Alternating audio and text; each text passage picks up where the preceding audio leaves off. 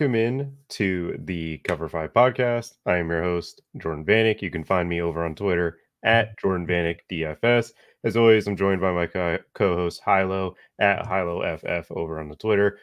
Hilo, I'm sorry for your uh, Green Bay Packers this past weekend. That was a that was a rough one for you because it you guys should have won that game, which was extremely surprising to my end but definitely one of the ones that uh you have a bright future at least. You, are kind of similar to where the Texans are, where you're like, oh, well, we had way better year than you thought you were going to have, and you also got the gift of no more Joe Barry on defense. Yes. Hopefully, someone uh new comes in. Which do you want Brandon Staley or no? Uh, I think Staley's fine as a DC. When he is managing a team, he's a he's bass backwards. Um, yeah, it was very bittersweet I knew like for the future, it was probably be- better that we lost that game. Um, but at the same time, like, holy hell, after week 12, Packers fans did not think we had a chance at anything. I mean, we are kind of writing it off like, oh, who are we gonna, where are we gonna land up in the end up in the draft? And then we went on a torrid stretch, won seven and nine to get into the postseason, won that wild card game. Uh, so it was kind of like playing with house money a little bit, but at the same time, it was like, man, we gave that game away. Like, yeah, just, I mean, stop playing in the fourth quarter. Hey, those those receivers though, Dontayvion Wicks blocking Chase Young and Bosa was yeah, a special one. But let's get into the championship weekend where we will be breaking down both games from a DFS perspective. I say we talk about some things from a showdown side of things as well as uh, the two game slate. We're going to start off Kansas City Chiefs traveling to Baltimore. Baltimore's hosting their first ever AFC championship. You also have the spot of they're bringing out everybody. Did you see the list of people who are attending this one? No. They have T Sizzle, Ed Reed, Ray Lewis, like being like honorary captains, legends of the game. Yeah.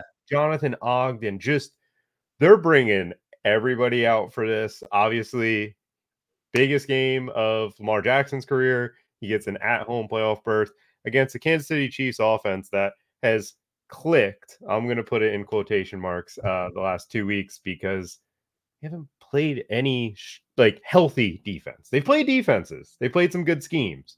However, no, AJ Klein played 98% of snaps last week as a as a linebacker.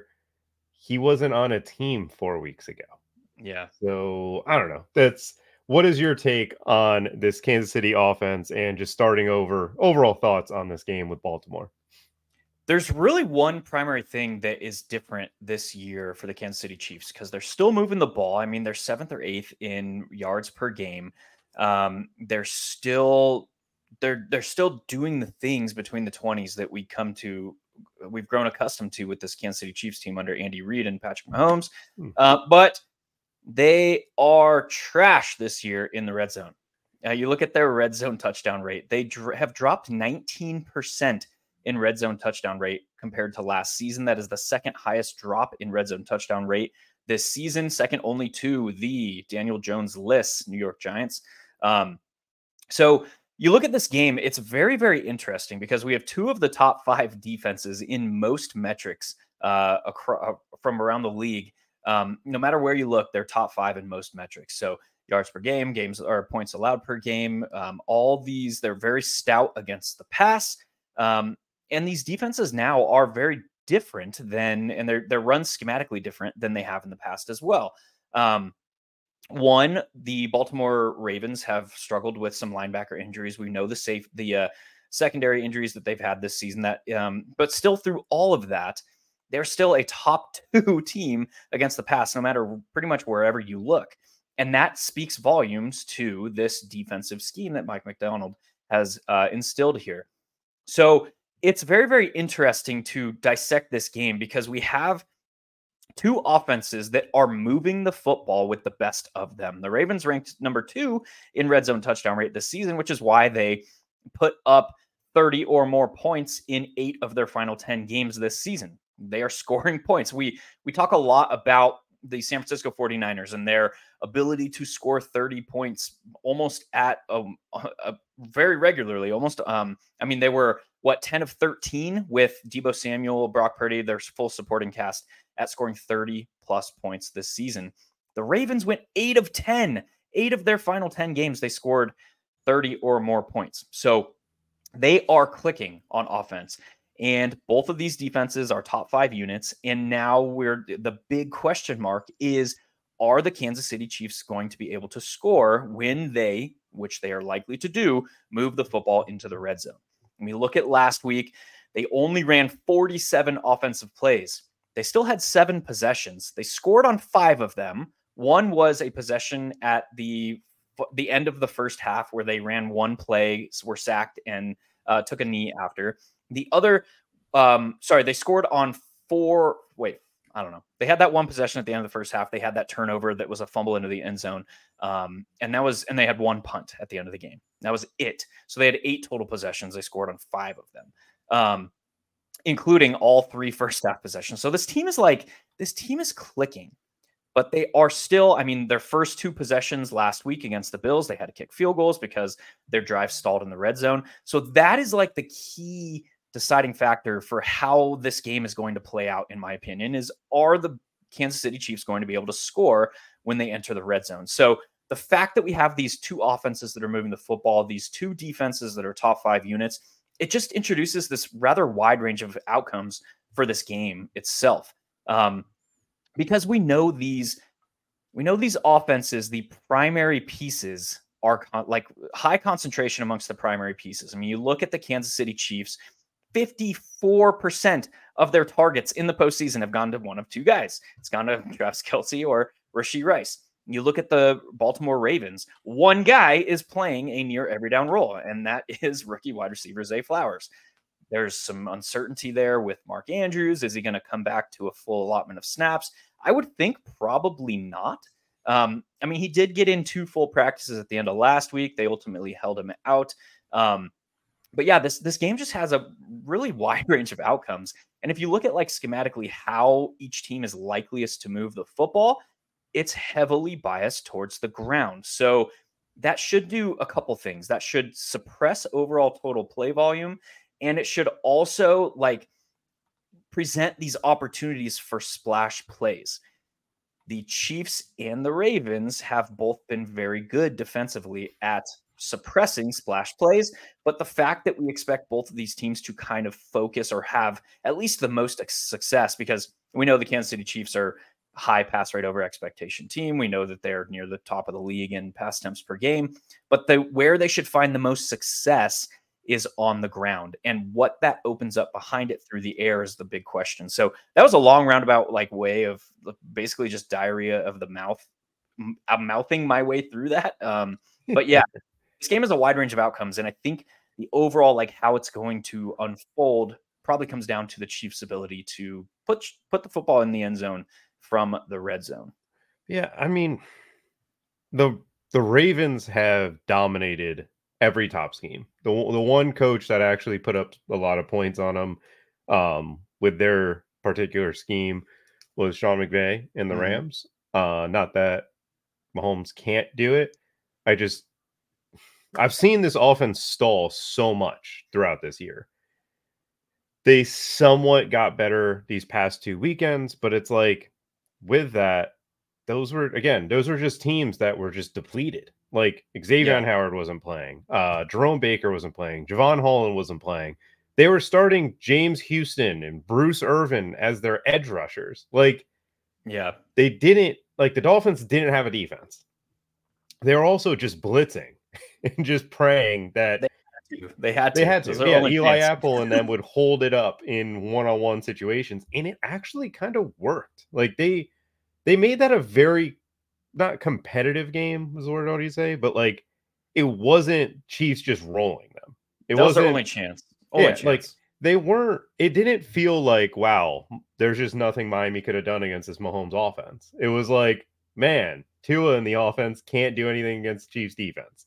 Like the Chiefs defense has been what has impressed me the most um this postseason because obviously all year Spags. Yeah those defensive backs and what they're doing is just tremendous. But now they have the... a bunch of injuries too, which is interesting too. They yeah. have an injury at every level in the in the defense this week. Yeah, and that's what I was going to say is Mark Andrews is back. You talked about the mm-hmm. Ravens having eight of their last ten games with over thirty. Yeah. How many games was Mark Andrews available for that? Like four of them. Four? Yeah, four of them. Mm-hmm. Like That's cr- like for me, I'm looking at it. Well, the Ravens, from a personnel standpoint, are going to be a nightmare.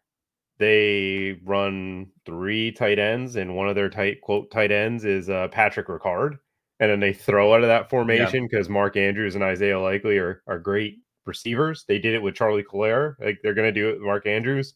Um, they receiver wise, they just rotate and they don't really yeah. hyper target any of them because there's just no reason. They just kind of look up like, oh, who's winning today? Like, is it Zay Flowers? Cool. Like, we want Zay Flowers to be the guy, but we don't need him to be the guy. Like their best receiver had what? I think Zay Flowers was it Zay Flowers who were Rashod Bateman who had no Zay Flowers has 40 had 41 yards last week and they won by three scores.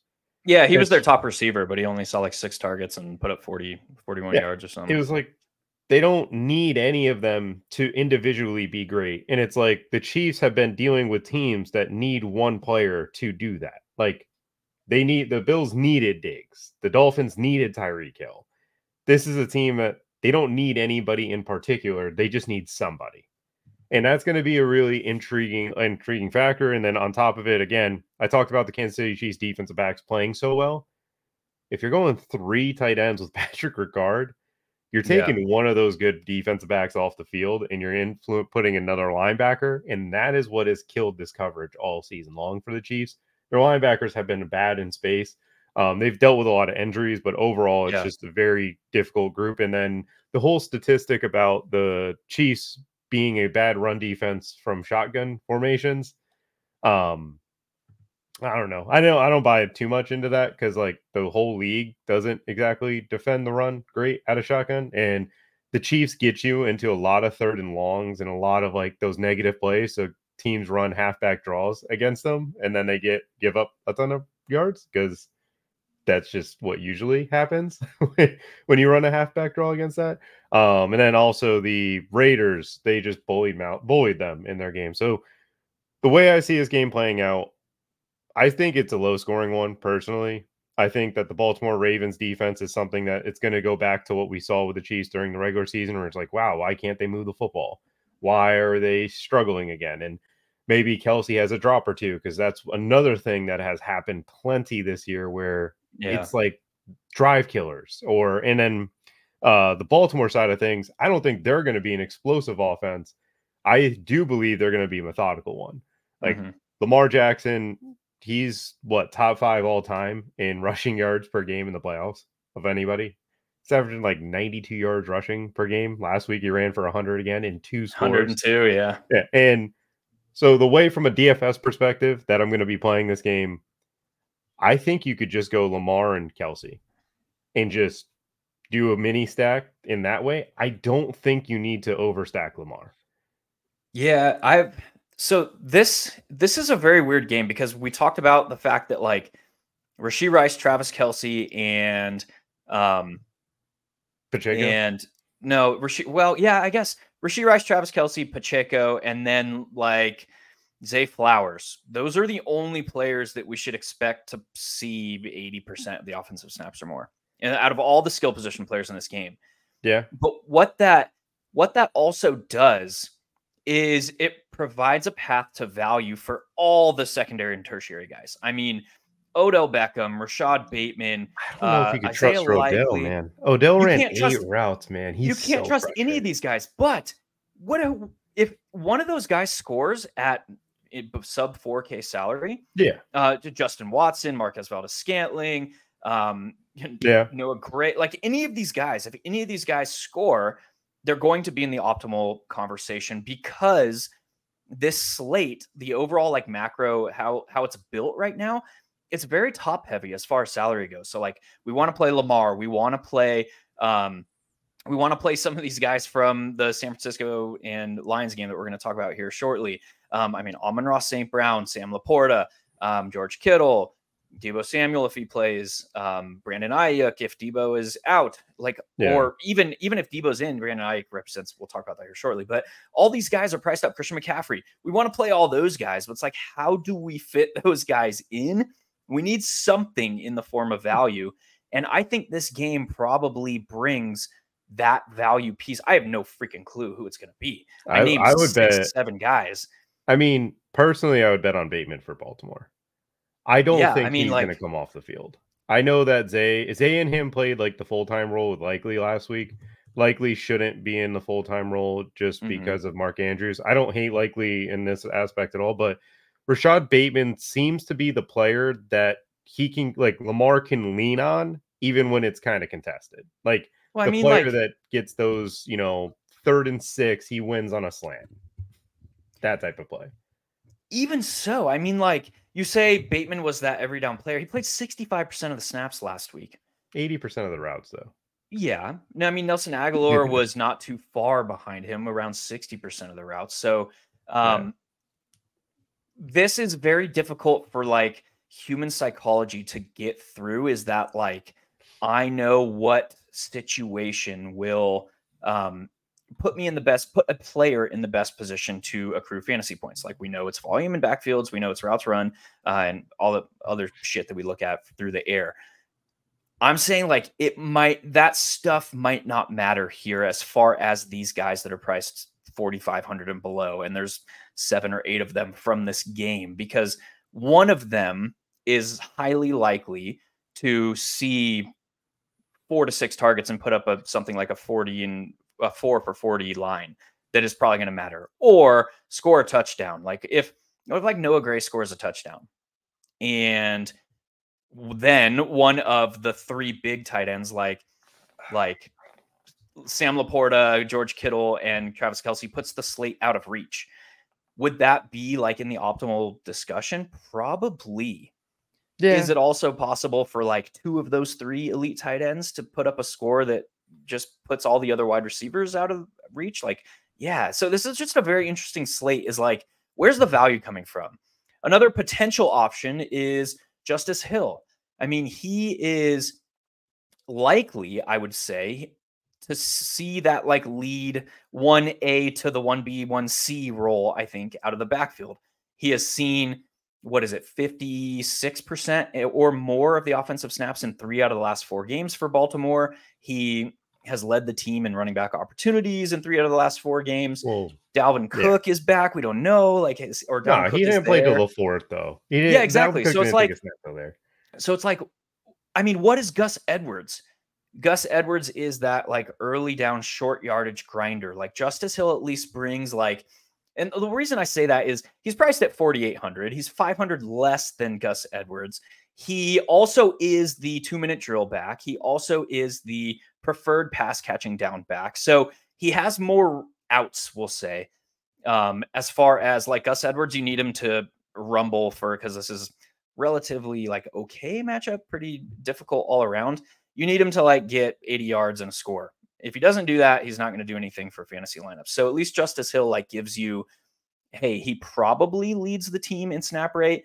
Hey, he probably leads the team in running back opportunities. He has the two minute drill role. He has the potential pass catching role. So I don't know. Justice Hill is a another potential salary saver from this game. I think. No, I don't mind Justice Hill at all. Again, we're attacking like the way to beat the Chiefs is attacking your linebackers in coverage. The way you attack linebackers in coverage yeah. is usually slot receivers, running backs, tight ends. Mm-hmm. They're not going to get their linebacker on Zay Flowers. If they do, that's just okay. I guess Bags wants to lose there. Um, they're going to be playing a lot of cover four, a lot of cover two. They're going to be playing a lot of zone, which they can press on it, but like Mina Kimes talked about it on the podcast with I can't think of who else, but she was talking about Lamar Jackson is the best quarterback in the NFL against four man rushes. He's mm. the best quarterback in the NFL when you blitz him.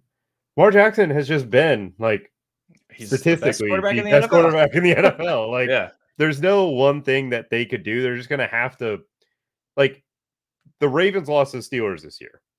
If you watch that game, the amount of drops that the Ravens had, that Lamar was just throwing money balls, it was like, yeah, how are we, uh, like, how is this happening?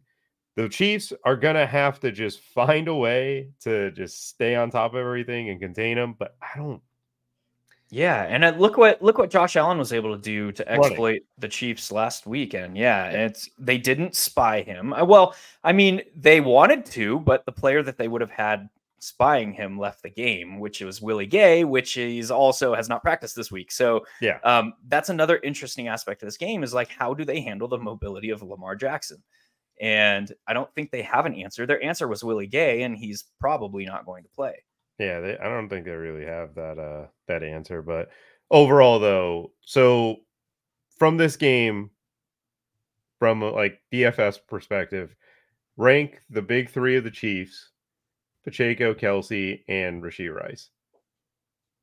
I mean, dude, that's that's freaking hard to do. Um, any one of them, and it is probably so.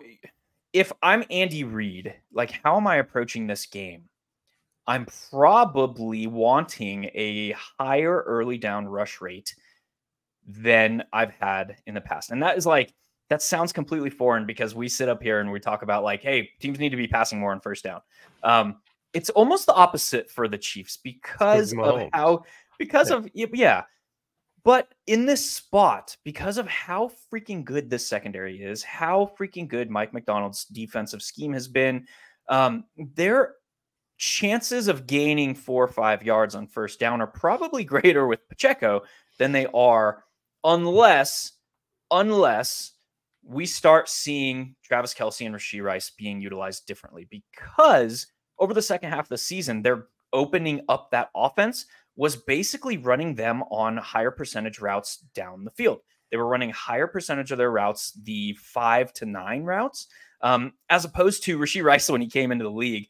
Um, he was basically just running a shit ton of slants and not really any of these upside generating routes.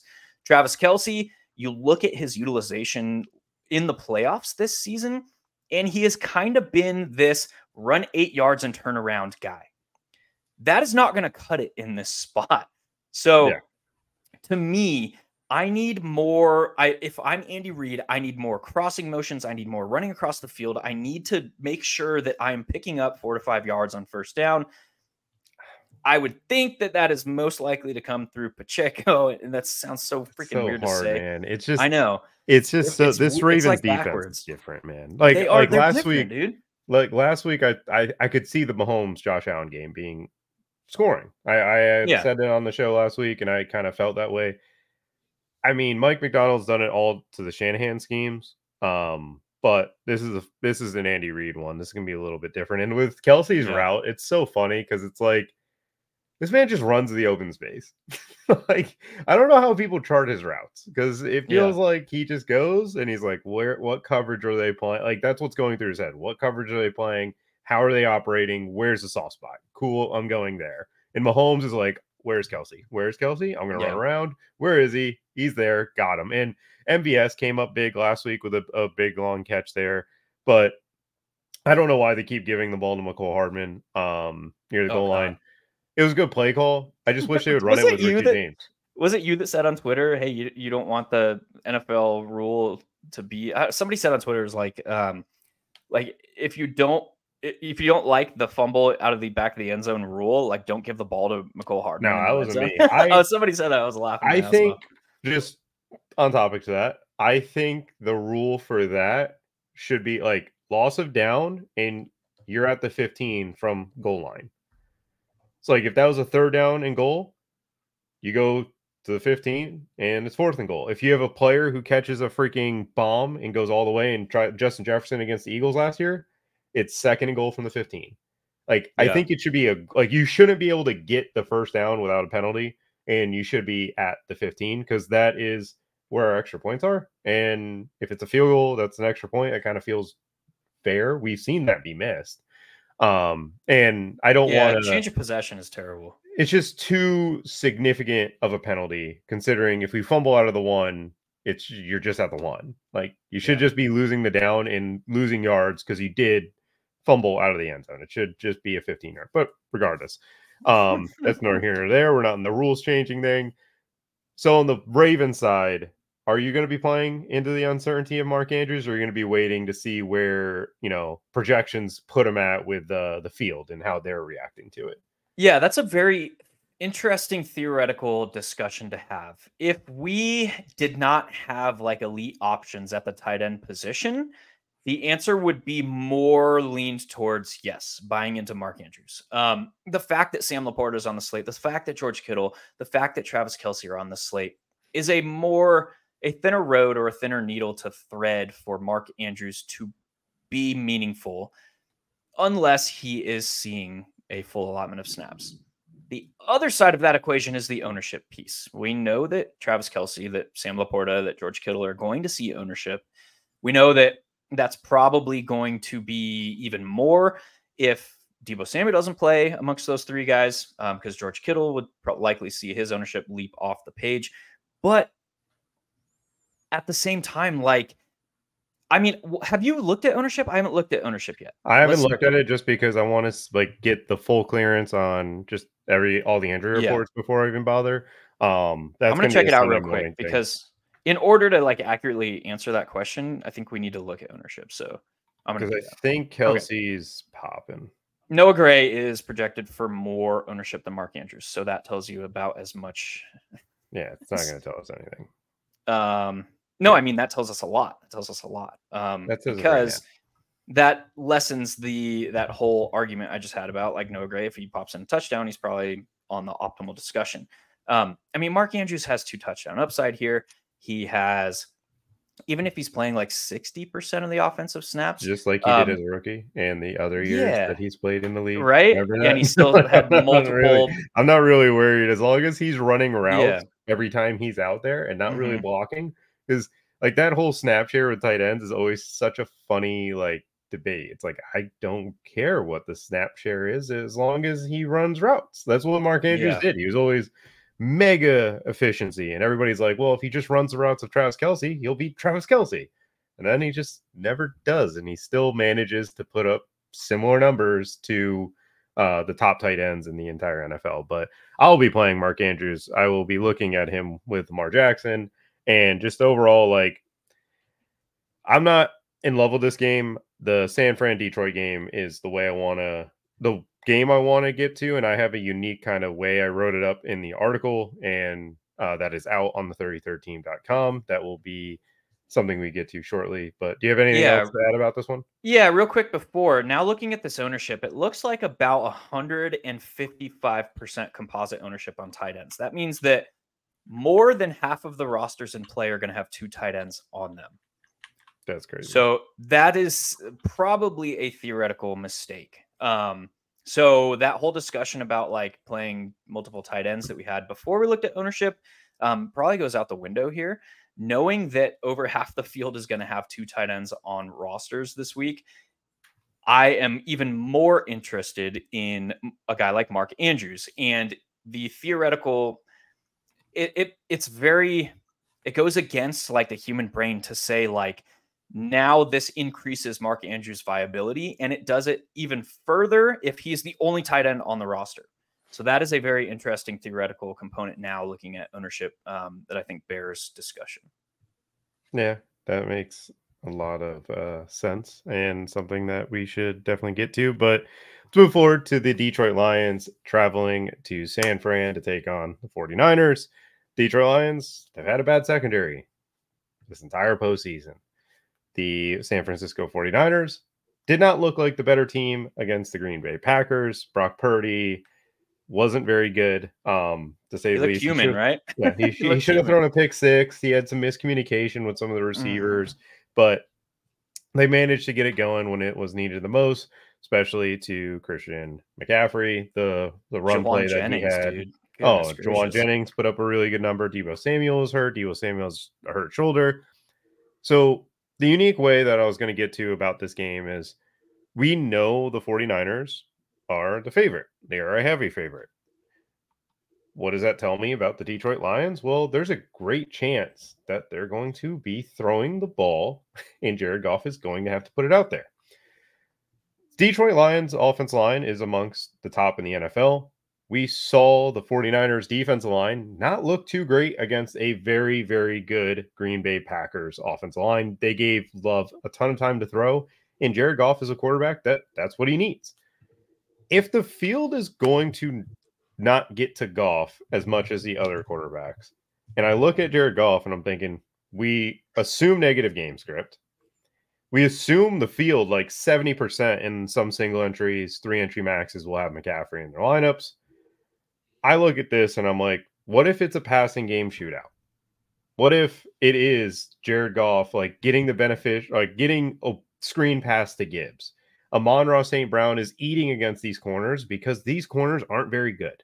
I, I love the 49ers defense. Their corners are not the reason this defense is not good. Their yeah. corners were getting killed consistently against the Green Bay Packers. Jordan Love was finding their guys, but they did this thing called hold players and defensive pass interfere, and they didn't care that they gave up the 15 yards because at the end of the day, the red zone defense is pretty stout. And once they got down there, the Packers stalled out, missed some field goals. That's nor here nor there. They're going to play cover four. That's their base coverage that keeps a lot of things in front of them. How do you beat cover four? You got to win over the middle of the field mostly. That's mm-hmm. where Amon-Ra St. Brown dominates. He has over 3.6 yards per route run against cover four coverage. He has over 35% target share. He's done it all year against pretty much everybody. I don't think this matchup's any different for him. This is a game where he should be able to win and win consistently.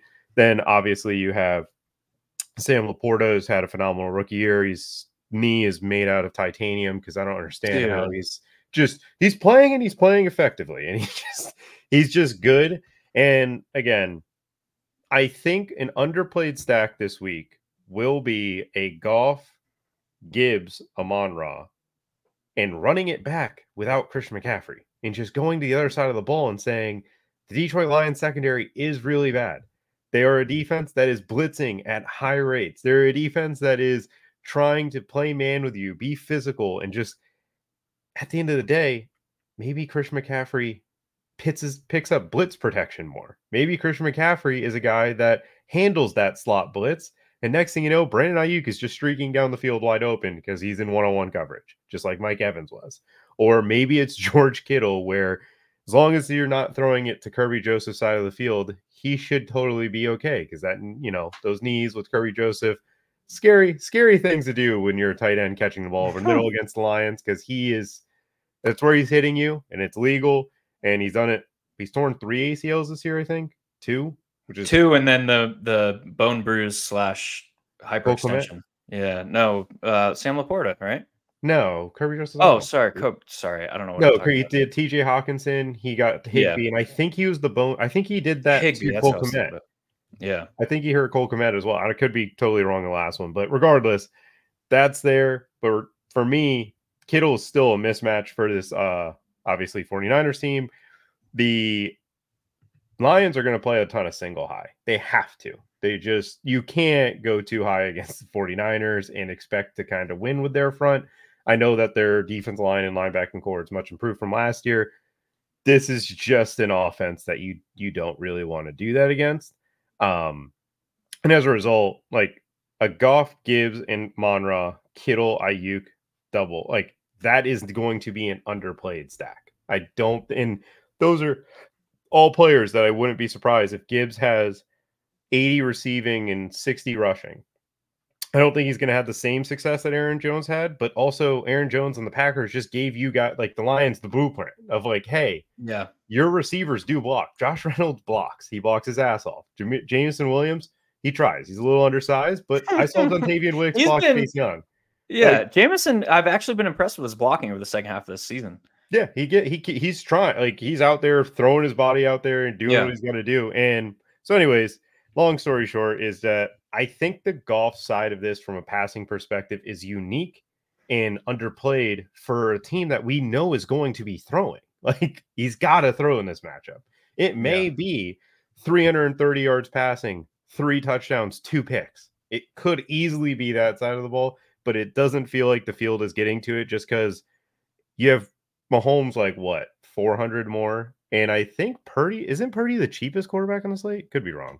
Maybe no, Goff is. Goff is. Goff is, yeah. But like, regardless, I still think Purdy, Aiyuk, and Kittle is going to be way more played than a Goff with Amon Ra Gibbs in that side of the ball. Um, yeah. So, Hilo, how are you feeling about this game? Tell me, tell me what you like about it. Yeah. So, there's one player that has the biggest influence on this game, and it's Deebo Samuel. whether he plays or not, I think is going to affect this game massively. Because you look at the four games this year where Deebo Samuel was either out or injured in, the 49ers scored 17 points, 17 points, 17 points, and 24 points last week against the Packers with 10 in the fourth quarter. Mm-hmm. So you compare that to their season long average of over 28 points per game. It's very clear that this offense, Brock Purdy and um, and Shanahan, are better when they have Deebo Samuel on the field. And why is that? Is because he is this queen chess piece. He is this piece that makes defenses have to account for him. Um, he'll be in motion in the backfield. He'll run jet sweeps without seeing the ball. He'll do all these things because of the threat of Deebo Samuel with the ball in his hands is so great. So, can the 49ers score early without Deebo Samuel or with a hobbled Deebo Samuel? I don't know. And if I am sitting in Shanahan's shoes right now, I am saying, how do we score early? Because we know that the strength of our defense is with our front four and our linebacking core. We know our secondary is not it. So, how do we remove Jared Goff from the game? We pressure Jared Goff. And how can we do that? If we're playing with a lead, we can send more pressure, yada, yada, do those different things. So, in my mind, Deebo Samuel is the most important singular singular piece for this game. Also, center Frank Ragnow is going to play. He's been cleared, but offensive guard Jonah Jackson is has been ruled out. So that is a hit to this. We know that the Lions' offensive line is one of their um, stronger points of their offense. So that's a slight hit to um, to their expectations of picking up pass pro against this vaunted San Francisco 49ers pass rush. So, yeah, Deebo Samuel and San Francisco's ability to score early and make the Lions play from behind because this team is not built to play from behind. They are built to play close, they are built to play with a lead. So, what do you want to do? You want to get Dan Campbell in uncomfortable territory. You want to score early and make him play from behind. They're more likely to do that if Deebo is on the field. That said, I do think that the Lions are going to be forced to play more man coverage, more cover one. Dan Campbell is a is a crazy man. Um, and we know that their defensive coordinator and kind of his tendencies that we've seen this season, he's been a crazy man as well. But probably not going to see a ton of cover zero. It's probably going to be base cover two with cover one thrown in, depending on the situation. If that's the case, Brandon Aiyuk is absolutely set up for an eruption here. He has been kind of this like behind the scenes guy um, I mean, he's had like what one blow up game over the last four or five weeks of the season. Let me, yeah, no, he's not. He, he's not in every single snap player. I am absolutely in love with him in this league. I think he's. If I yeah. had to pick one player that I'd lock into my lineups, it's him. Yeah. So Brandon Aiyuk is absolutely set up in this spot. So now it becomes like we can remove the uncertainty with Deebo Samuel by saying the line like we can build rosters to kind of account for that like theoretical discussion of how this game is going to play out by saying, well, Brandon Aiyuk is one of the ways that they can get there quick and early. We can pair Brandon Aiyuk with the San Francisco 49ers defense, which is counterintuitive of some sorts. Most people are going to be like, well, you just play, you pair Christian McCaffrey with the San Francisco 49ers defense because that's what we do. But the the way to give Kyle Shanahan's defense the freedom to get after a quarterback that struggles with pressure is to score early. And that is more likely to come from Brandon Aiyuk or George Kittle and or I guess than it is Christian McCaffrey against the defense that is holding opposing backfields to the fewest DraftKings points per game in the league this season. They have not given up 70 yards rushing on the ground all season. This is a very, very good, and it's because of their improvements in the linebacking core that we've talked about. A very, very good team against the run. So there's, yeah, there's interesting ways for to build rosters to account for the different ways that this game could play out. The other side of that coin is like if Deebo Samuel's out or if he's hobbled, and the 49ers are not able to put up those points early, this game is probably going to play to a more back and forth affair. And that doesn't necessarily mean high scoring. That just means that it's probably going to stay within a possession uh, for deep into the game. That is where Dan Campbell wants to be. So that is where that like mega stack that you're talking about, that mega game stack is extremely pertinent and viable. Is a, for if the game plays out like that, Now we're getting both teams having to stay aggressive on offense, and um, we could see it play out a little bit differently. Highly unlikely that the Lions build up a big lead just based on how they're built, how their defensive is built. Um, so that's kind of the, the tertiary potential outcome of this game. I don't see it playing out, um, but you can build interesting ways like that by playing both Detroit running backs. Um, just saying, hey, they score three or four touchdowns and three of them come on the ground, or two the running backs. Um, interesting way. Again, less likely, but there's ways to build for the potential ways that this game could play out that I think the field is not going to be thinking about. Yeah, this is the one where you get different. I mean, it starts with Christian McCaffrey and it just ends with how you figure that out. Like, yeah, McCaffrey to me, again, he has more games over 30 this year on DraftKings than he does under 20. And even at 9K, a 20 point output could end up being optimal. Um, you're you're going to need some things to kind of go to the other running backs or some of the higher price guys are going to have to have some of those nuclear performances so that he is not viable in uh, this spot. So it's like you decide like the first way you start to slate is you decide whether you're playing him or you're not. And it's the easiest decision. It's the hardest. It has the most consequences, but like yeah, to me, it's like, all right, well, I'm gonna go with Kittle and Aiyuk here. And if Deebo doesn't play, I'm gonna go with Ray Ray McCloud if people if people are going to go all in on Jauan Jennings, I will play Ray Ray McCloud yeah. because I would much rather have the guy that I know is better on YAC, um, has a role that could be down the field. Uh, they obviously I know Jauan Jennings had a bigger role this past week, and I know that he was targeted down the field. Jauan Jennings to me is the guy that's the chain mover, the Kendrick Bourne six years ago for this team.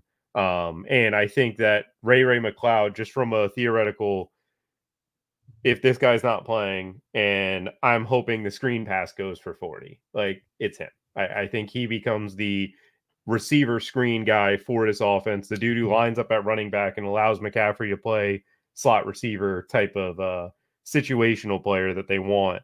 Obviously, it's not going to draw the attention of Deebo Samuel, but it's something that they can do with him. Yeah, that's a that's an interesting shout that I hadn't really pieced together. I we know that Christian McCaffrey, his last two healthy games, week 16 um, and this divisional round that they played last week, he played 98% and 100% of the offensive snaps in those two games. So he's going to be out there the entire game. Yeah. Um, but the other side of that is like, who is Jauan Jennings and how is he being utilized? Look at all of his catches last week. They're all over the middle of the field. They had him running ins, they had him running crossers, they had him working up to free Brandon Aiyuk on the perimeter and to free George Kittle. They didn't necessarily attack those areas because of what the Packers defense was, what they were trying to do. They were trying to limit splash plays. The, the, I mean, it was the first game all season where I had been impressed by Joe Barry, and then he gets fired two days later. Um, anyway, I digress as a Packers fan. Um, but yeah, Jauan Jennings is not running these uh, uh, upside generating routes. He's running a lot of crossers, a lot of slants, and a lot of outs, which puts you catching the football on the sideline. That is not like that requires like eight to 10 targets to return GPP goodness, which is highly unlikely to happen, even if Deebo misses. So I like that shout, Ray Ray McCloud. Um, it'll be interesting to see. Um, oh, I don't know. Yeah, it's probably it's probably Ray Ray. Um, What's the deal with Ronnie Bell? Is he?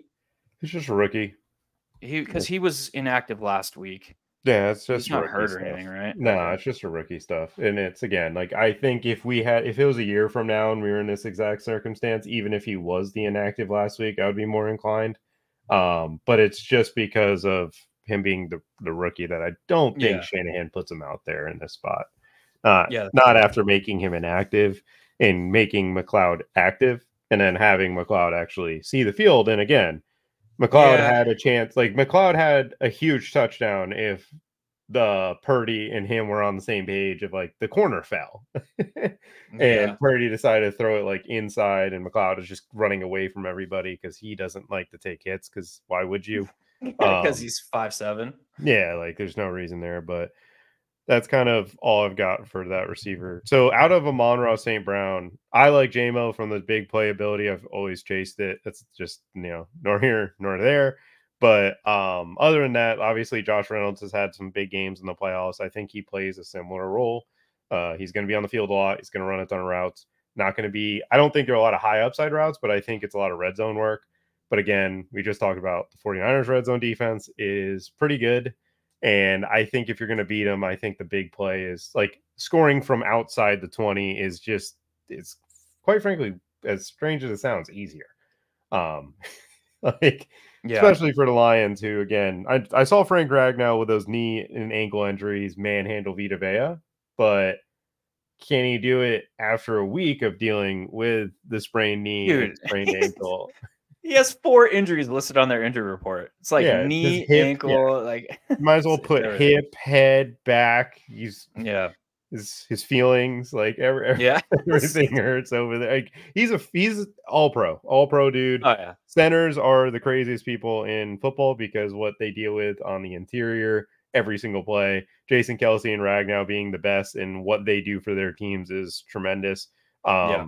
Ragnow in this matchup, it, he got through the Vita Vea game. I think he can keep up with Armstead and uh, and Hargrave, who are just going to be. Yeah, know, he's trading. He's trading brute force for for agility and quickness. Yeah. Now. So it's a different animal, but still, I mean, good God, that's a murderer's row of defensive tackles. Tell you. Oh what. yeah. Uh, do you like Jahmyr Gibbs in this game or no? Yes, I think so. We look at how the Lions have performed and what they've done in the playoffs 50%, exactly 50% of the targets for their team have gone to Amon-Ra St. Brown or Sam LaPorta in the playoffs. We now look at the fact that, like, how do we, how do you attack the San Francisco defense schematically? It's deep and on the perimeter. They don't necessarily have that. Um, JaMo is a guy. Yeah. He's a guy, but he hasn't not... done it. But I also think it's Goff being gun shy a lot. Yes, and now that they're missing Jonah Jackson, does that help or hurt those chances? So to me, to me, to me, Jahmyr Gibbs is the player that has the most upside to see his role in the passing game grow. Um, and he has the additional out of his team is seven and a half point underdogs right now, and he might see a higher snap rate than David Montgomery. So yeah, I like Jahmyr Gibbs a good bit. Um, of course, David Montgomery will probably score three touchdowns from the one yard line and completely sink that. Um, but no, yeah, Jahmyr Gibbs, I think like Jahmyr Gibbs, Sam LaPorta, Amon-Ra St. Brown is kind of where I'm living and choosing because I just looked at ownership and the field is choosing to get their value, um, just like last week, from the secondary Detroit Lions pass catchers, Jameson Williams um, and uh, Josh Reynolds. So if the field is going there, I kind of want to stick to the primary pieces with adding Jahmyr Gibbs into that and look to sneak in some value through the uncertainty from the first game on the slate.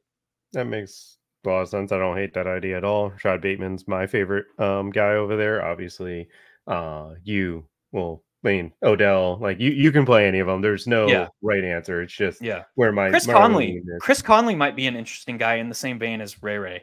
Um, That's true. I mean, he did yeah. play a little bit. The only thing is, it's it's Chris Conley.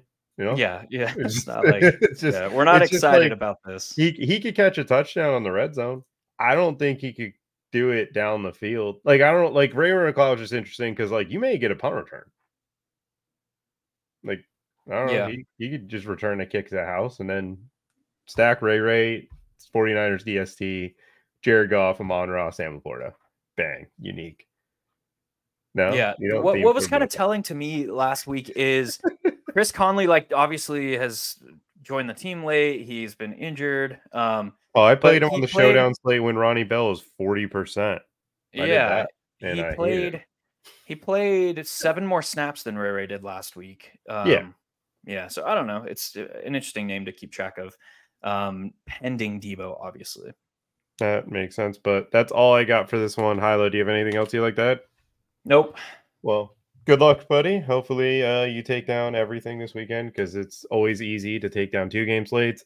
Uh, feel free to reach out to me on the Discord. And as always, subscribe to the 33rd Team Fantasy and Betting channels so that you can get all of our advice, all of the great work that we do. And be sure to check out the main website. My uh, main slate article is out where I just go through a deep dive of these two games. And I believe we'll have more articles on the way.